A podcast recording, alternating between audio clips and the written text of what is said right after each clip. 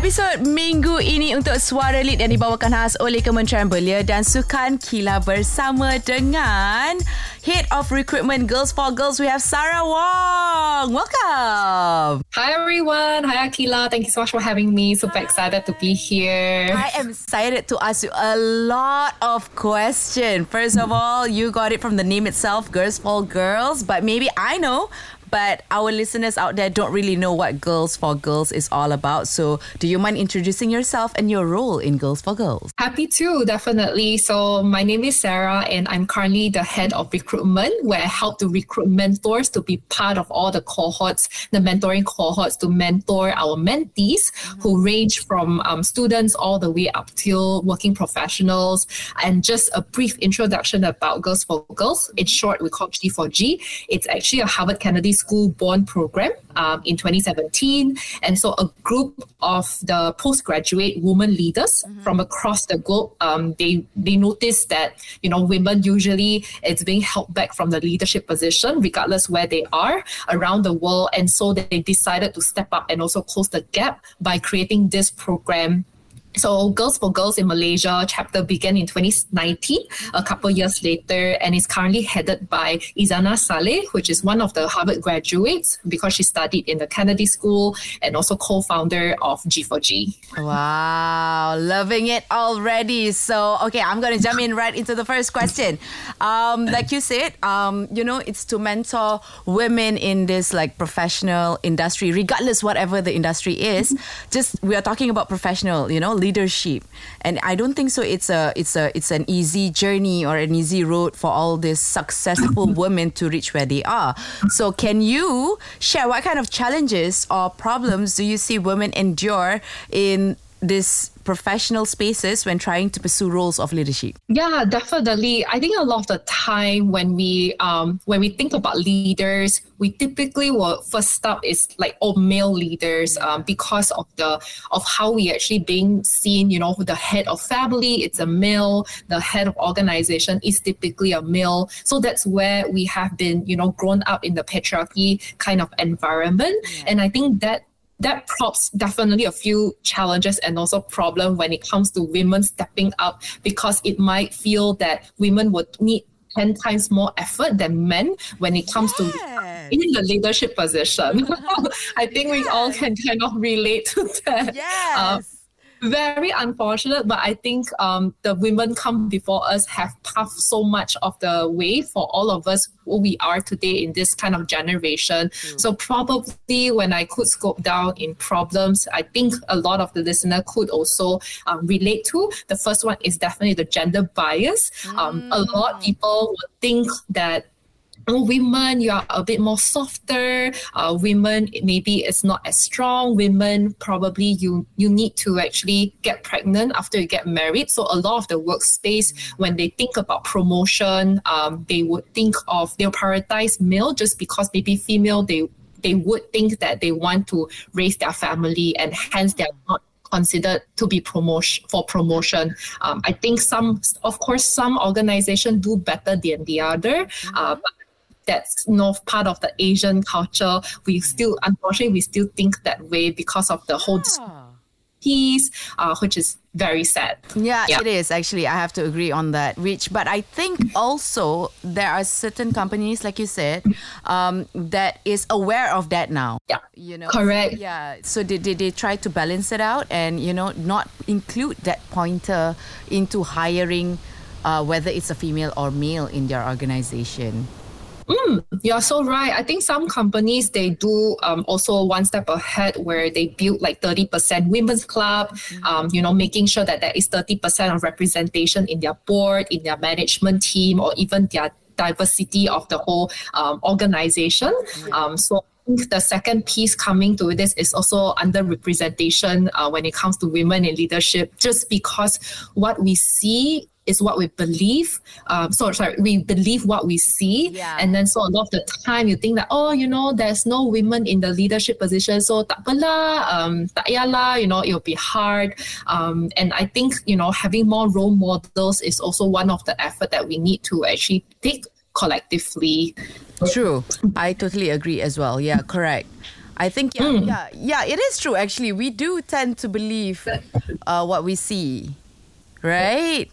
Yeah, you're right. You're right. And also I think uh, maybe in in a little bit of like G4G context because it's born from Harvard Kennedy School where they focus a lot on the um, you know the public administration side, which is also a little bit of politics. We also notice that, for example, in Malaysia, the systemic issue itself of political party, mm-hmm. they you you only see the male as the president of the political party. However, for female, they only have a wing. So the highest that a woman can go to is a ketua wanita of the mm. women's wing, but not in the Supreme Council. Yeah. Um, so it's a whole systemic um, issue over there that we probably it's another episode to talk about. Uh, but I think culturally, I think culturally, um, you know, how do we each other support um, support each other as women is very important apart from just um, the gender biases um, the stereotypes and sometimes limited access could be a problem too. Yeah, um, how do we um, you know train the women to leader to be um, to actually manage their team? How do we actually provide a safe space for women leader who are in their, you know, um, building family at the same time juggling their managerial role or even C-level role? Because oftentimes, if let's say we have a two uh, a part like you know like a spouse you and your spouse who work and when you need to decide who wants to raise the family is typically the women um, and that's where we do see a lot of um, women who will choose to take more career break to actually take care of their family rather than the men. So like you know things like this then you slowly see less women participation in the workforce yeah true but i still do feel as well on that point on that note that um that just shows women are super women, you know, because uh, they can still build a family and also juggle their professional career. And there are actually some women out there that I know that do not take more or longer than the break given. And yeah, hundred percent. Like, you know, jump into jump back. Yeah. Like, okay, what? Not like like as though nothing is missing, like as though she didn't give birth to a baby, you know, which is great yeah. and amazing. And she come back and she can still play that mother role and I don't think so that um, part should be. Uh, how would I say it? An obstacle? Overseen. Yeah, correct. Yeah. Correct. It should also be encouraged and also celebrated. You know, the ability of women can do this. And I think I could relate and also give an example of one of our G4G committee. Her name is Ria, and okay. she she she she was pregnant last year and then she joined our mentoring program helping out you know physically and then after that after she delivered the baby she also come back again to be part of the committee to be actively involved apart on top of that she has a new baby she also have a full-time job in the very male dominated um, industry and then you know, volunteering herself in this G4G committee. So I think as a woman, you can actually do a lot. And how do we then look into you know building a strong support system for people like Ria and also so many more women out there, including you know um, Akila yourself and also myself. I always believe that women can do everything and anything. Just give it. Like, you know, we'll make full use of whatever we have our hands, our feet, everything that we can. Yeah, correct. Work. And um, I, I've never uh, believed in the uh, in the fact that women should be at home cooking and taking care of the family. I mean, yes, correct. There's no deny to that, but there's also more to that that a woman can do. You know, rather than mm. I mean, they, they they have the rights to shine too. I mean, come on now, it's 2023. You know. Okay, so speaking on that topic, how do you feel education and awareness in Malaysia could improve to provide opportunities and be safer for women looking to enter the industry? Any hmm, industry, I, think, I would say, yeah. Yeah, amazing question. I think um, when we think about our education system, uh, it's also it's also not very encouraging when it comes to women because maybe you know the educator that taught us is also grew up in the patriarchy kind yeah. of environment and so it's nothing to you we can't blame them about that. However, I think you know in this current generation, we need to change the approach to actually allow more exposure mm. and awareness to the young people and also um, the working adults like all of us, because the exposure is again, you know, we believe what we see. Um, and so then what are the opportunities that we allow the young people to actually be part of um, in the education system because um, a lot of the time then we need to ask ourselves whether the education is is it encouraging women to actually step up in leadership? Um, a lot of the time in the past, we would see, oh, class monitor are men, and then maybe the vice, um, that you know, the timbalan class monitor are typically women, things like that. Um, so like how how Were Sometimes, you a yeah. or not when you were in school? uh, no, I was pengawas lah. See, that was a leadership also. Where everybody, okay, it's like apa apa ni? Penolong ketua darjah, ketua darjah, uh, Ah, and then Liberian, and then the pengawas was like the top list. Go, everybody was Okay lah. pengawas. Okay, okay, you you you did it from the very young age. You already Yeah, I- encouraged yourself, which is great. Yeah, true. I think I also grow up in the. I'm not sure where the mindset from. I will also think like, oh, you know, women should actually do a lot of things. Women can also be a pilot because I think when it comes to the education, which is like textbooks, we usually see doctor. If in a male form and nurse in a female form, Yes. which sometimes I think um, it's unconsciously instilled in our mind that oh you know um, whenever you go to a hospital and you see a male you will assume that the person is a doctor but actually the person can be a nurse Um, yes, yeah, yeah, yeah. yeah. I agree. Yes. So we have been brought up this way and also i think um, part of the education not only encourage a woman but it's also encouraging the boys of like how do how can they be a good allies with the women you know like how how can we actually teach them oh you know you can actually be a really supportive brother to actually support your sisters in chasing the dreams that the person the, the sister wants or like you know how do you being a good spouse in the future to support your wife if she decides to work you know even though in the process of raising the kids. Um, so i think um, creating a safe environment is everyone's responsibility. Um, and yeah it's not just um, on the female's uh, responsibility True. I don't think so. Um, you know, carrying out all these responsibilities should be gender based. yeah I feel it should be equally responsible, you know? Like, for example, if you decided to build on a family, it's a decision of a two person. So, two persons should equally take the responsibility, you know, give and take and balance out. And like you said, um, actually, yes, the awareness of having male nurse is only starting to evolve and emerge today. Yeah, it, Yeah. it was a taboo thing if a male decided to be a nurse, you know? Yeah it is it is um your parents would question you do you are you making the right choice you know like is there something wrong with you i think you- wrong. They just want to be a nurse. They like being a caretaker. Why not? Yes. Because it's a male, so you know. Same goes with women. Um, but r- nowadays we've seen women becoming a pilot.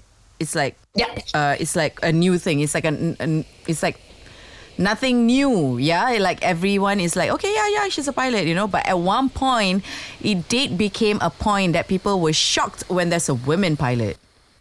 It's Yes. huge success that she became a pilot. Like, why not? yeah it's like a milestone in the human history right it feels that way like, why not? I mean, she went to the same school as you and she graduated just the same way as you, you know.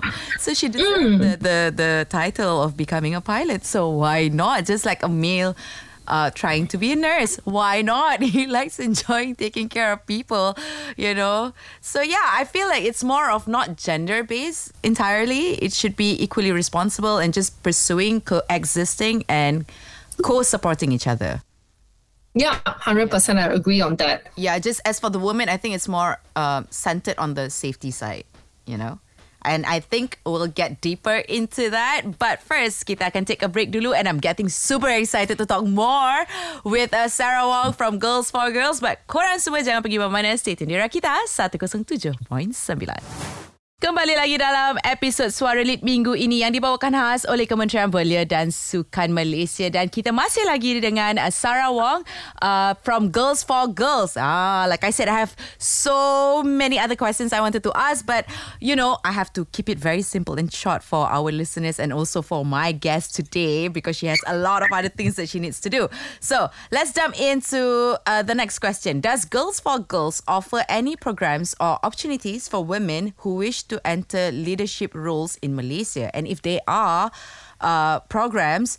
Could you name a few and briefly explain the content of the program? Yes, we definitely do have. Um, so one of our signature program is a mentoring program, mm-hmm. and this whole program is to encourage participants, which we call mentees, mm-hmm. um, to go into leadership role. You know, after their program or even during the program, be it in their student organizations or either corporate if they are working professionals, mm-hmm. or sometimes even politics if they want to. Mm-hmm. Uh, of course, a disclaimer here is G4G. It's non-partisan uh, organization, okay. so we do not, um, you know, side on particular political party. I think this is just something that we want to actually put it out there. Okay. Um, so the whole program structure is really clear and also very straightforward, which is six weeks for six modules. So one module per week. And examples of modules that we do cover is number one, building trust. Number two, courageous leadership and this is where you know we actually encourage them to speak up. Um, and then number three is art of communication. This is where you know we teach them how to actually story tell how to pitch their ideas to people how to stand on their ground or stand on their feet to actually share their thoughts. Um, yeah, number four is negotiation. This is something is so underrated, and we notice that it's it's a topic that women don't talk about enough, even in school or in working place, because we notice also that whenever it comes to salary negotiation, mm-hmm. uh, we tend feel we tend to oversell, uh, undersell ourselves as a woman.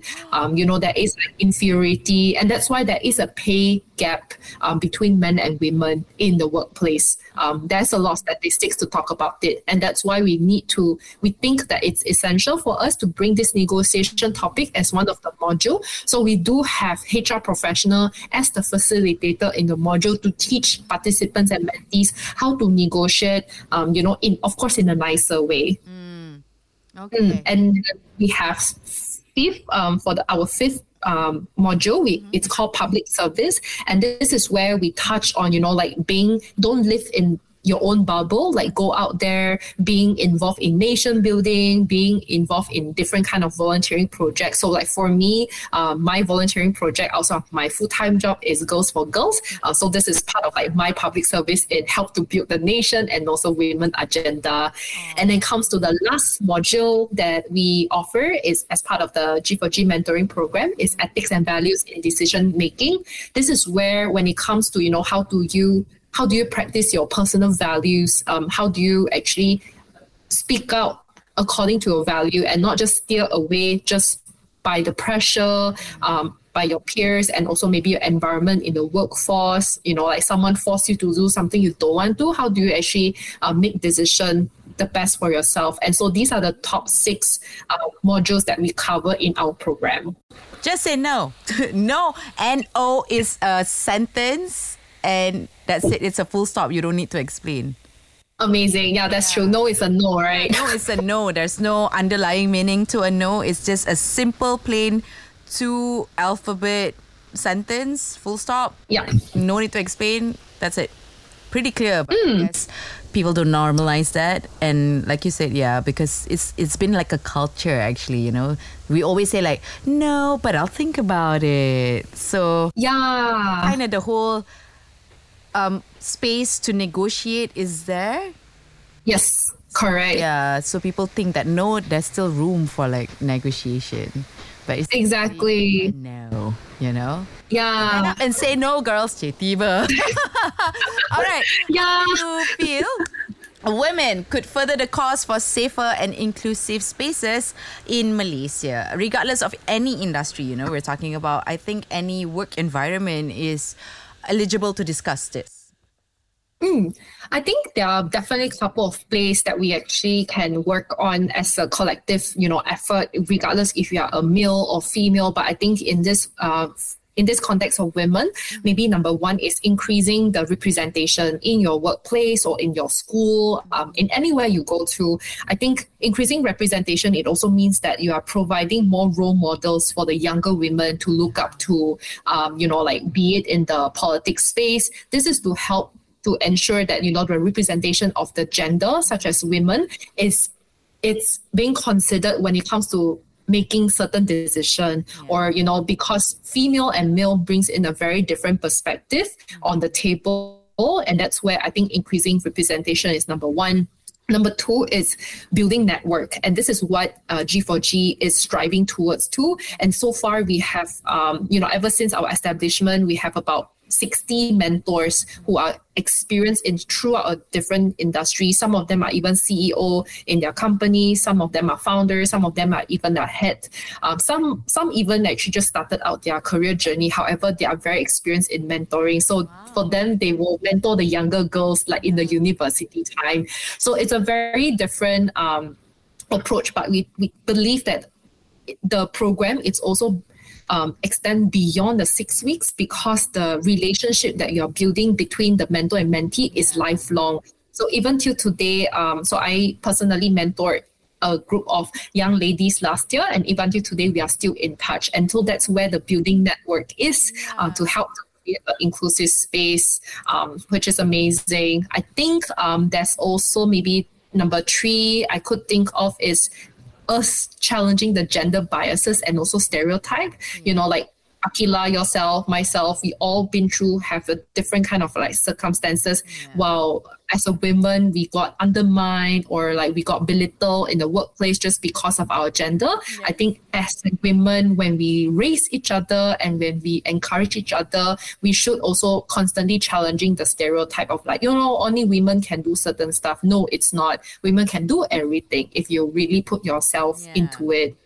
Right. I think the last one, mm, the last one I want to raise up, I think is also equally important, not just the women, but also engaging men as the allies. I think in the earlier part, I also mentioned about, you know, exposing the men, the boys um, how to be a better support system to the women and also ladies. And this is where, you know, in the workplace, I am super grateful for my past workplace and also the current, uh, whenever I have like male colleagues or even my bosses who are male, they are super encouraging. They will just say, just do it, you know, like, um, so I, I still believe there are really good and encouraging uh, male allies out there. Um, and if you don't have one you know it's time um, for us to actually build one another up and also creating um, good good network and also support system for one another. Mm-hmm. So I guess you know with this um, kind of like ideas of what can we do further, this is what G4G is trying to champion. Okay. Um, and so like we also calling out different kind of like organization and partners. If you're keen, you know, can feel free to come and partner with us. Oh yeah, I totally agree on the last two points, and I feel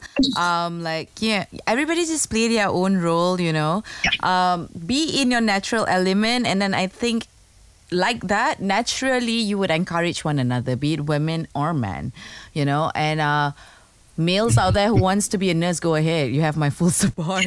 Yeah, and yes. women out there who wants to be a CEO, go ahead. You have or even pilot. Yeah, even pilot, exactly. And one last bonus question I would like to ask you. Okay, when we talk about providing safe space, it's always um, gender based. You see, what about women bringing down another woman. That's also something that happens in a female oriented industry, you know, like aviation or uh, modeling or even entertainment. Um, there is more female than male. And uh, they tend to tear each other down too. So, how do we provide a safe space for this female in that kind of um, context, in that kind of environment? Mm, I think when it comes to uh, places that you mentioned, it's naturally there's a lot of competition out there um, because the first thing first why do actually one person tear another person down is because of the competition because of some benefit that is included that you know is only benefiting one person.